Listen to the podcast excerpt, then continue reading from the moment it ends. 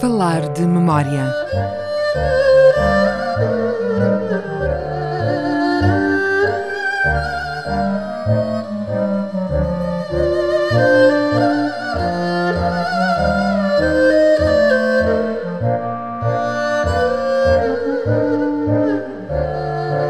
Viva, sejam bem-vindos. Falar de memória, sempre com João Guedes. O meu nome é o Pinto. Hoje recordamos um dos grandes momentos históricos que haveria de marcar os destinos da China.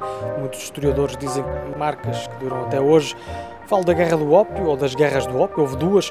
Começaram com o confisco em 1839 por parte da China de toneladas de ópio a comerciantes, sobretudo britânicos. Pequim, na altura, recusou-se a oferecer qualquer compensação.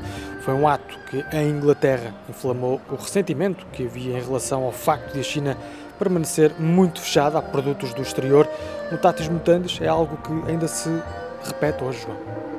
Exatamente porque a China, apesar de tudo, só entrou, não tenho a certeza da data exata, mas creio eu que não foi há mais de uma década para a Organização Internacional de Comércio. Foi em 2002. 2002, pronto. Ora bom, eh, portanto, a China só agora, e quando digo agora é muitíssimo recentemente, é que tem implementado legislação destinada a abrir o seu comércio ao, ao estrangeiro. Mas de acordo com a comunidade internacional, eh, essas reformas, esse liberalismo mantém-se muito aquém do pretendido.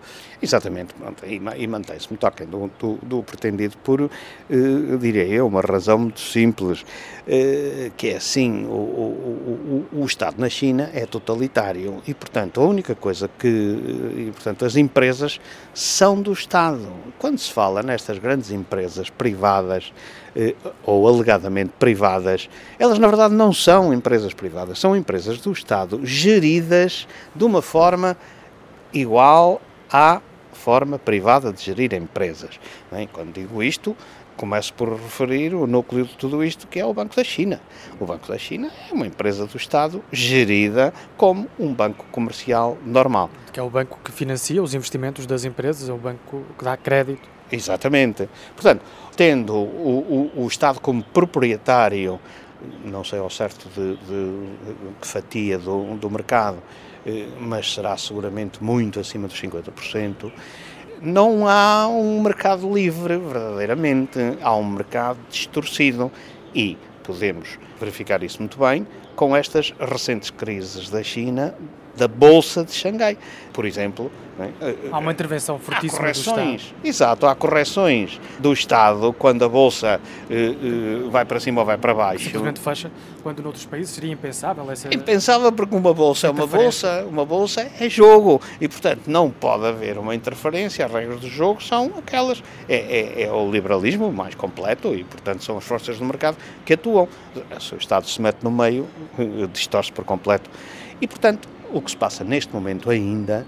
Eh, vem de longe. Vem de longe, exatamente, de maneira que existe uma ou outra empresa verdadeiramente privada na China, mas... Eh, mas quando, quando alcança uma certa dimensão, digamos, ou quando atuam em determinados setores considerados estratégicos, eh, tem que haver uma participação do Estado. Exato, portanto não há, não há um, um, um verdadeiro mercado. Direto ou indireto. Exato. E depois há outra, há outra questão que, eh, que sugere uma continuidade histórica no aspecto económico e comercial da China, que é nós temos portanto, uma, uma forma de fazer comércio na China que é virada para o exterior, para as exportações. Portanto, a China, apesar de todo este desenvolvimento económico e financeiro, a China não criou um mercado interno. Não existe. Ou melhor, existe, mas é diminuto. Ainda é incipiente. Exatamente. Portanto, tudo o que a China fabrica é para exportar para o exterior, a começar pelos automóveis. É?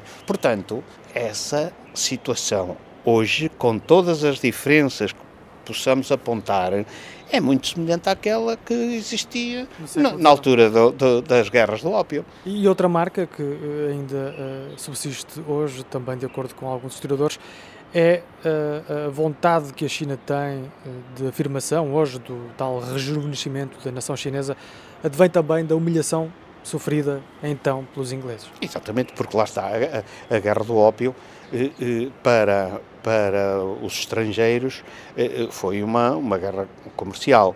Uma guerra comercial que, se, que ocorreu aqui na China, ocorreu no Japão também. Portanto, quando os americanos entraram no Japão, com o almirante Perry, em 1850, e, e apontou os canhões ao, ao Mikado e, e obrigou o Japão a abrir os portos. Aqui na China foi exatamente a mesma coisa.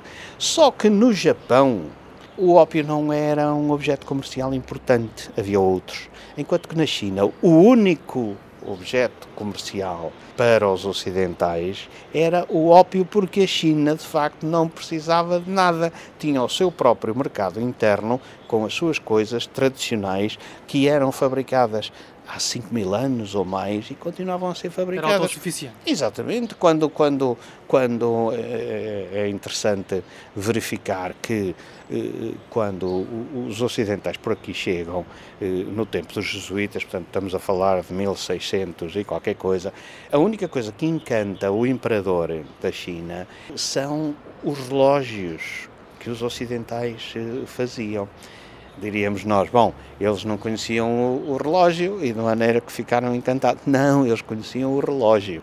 Os mecanismos ocidentais do relógio, com as rodas dentadas as e tudo isso, é que era diferente. Mas o relógio já eles o conheciam lá também há outros 5 mil anos. Portanto, perante este mercado imobilista, eh, aliás, há, uma, há uma, um livro interessantíssimo para quem se interessa por estas coisas não pode deixar de, de ler, eh, é uma coisa que se chama O Império Imóvel de Alain Parifit, que é a embaixada de Lord Macartney eh, a, a, a Pequim, eh, ele está aqui, entra na China por Macau e, portanto, será o embaixador da Inglaterra na China. Ora bom, a China não quer ter embaixadores, não precisa deles para nada e de maneira que o Lord McCartney... Não há nada a negociar. Nada, não há nada a negociar porque a China não estava interessada em negociar. O que é que nós, ocidentais, trazíamos de interessante, de importante ou de novo que a China não tivesse. E por isso a China não se interessava por abrir as portas a ninguém. Aliás, pouco antes do Lord McCartney, há uma embaixada russa a Pequim, que se confronta com o, o mesmo eh, problema, essa barreira intransponível da China, e a China estava paredes meias com a Rússia. E, portanto, porque a Rússia tinha nessa altura, estamos a falar em, no início de 1700, tinha iniciado a colonização da Sibéria. E, portanto, estava, era uma ameaça parecida com a, a dos mongóis anteriormente.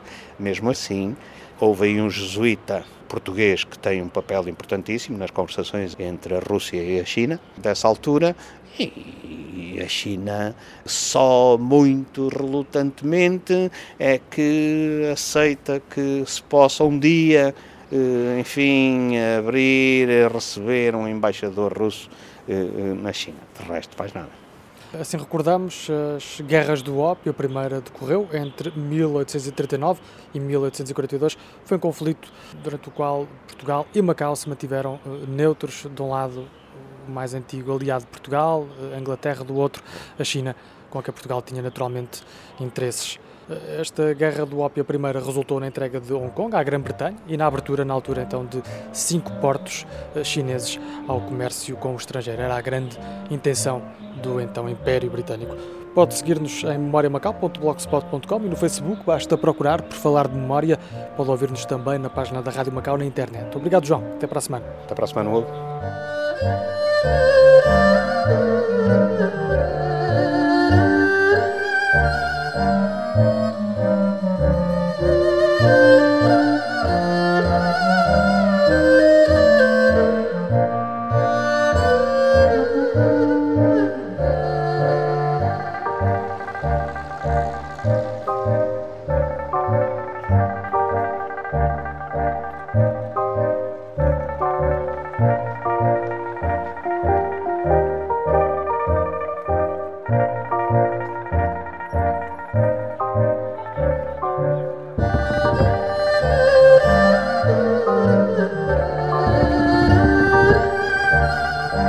Thank you.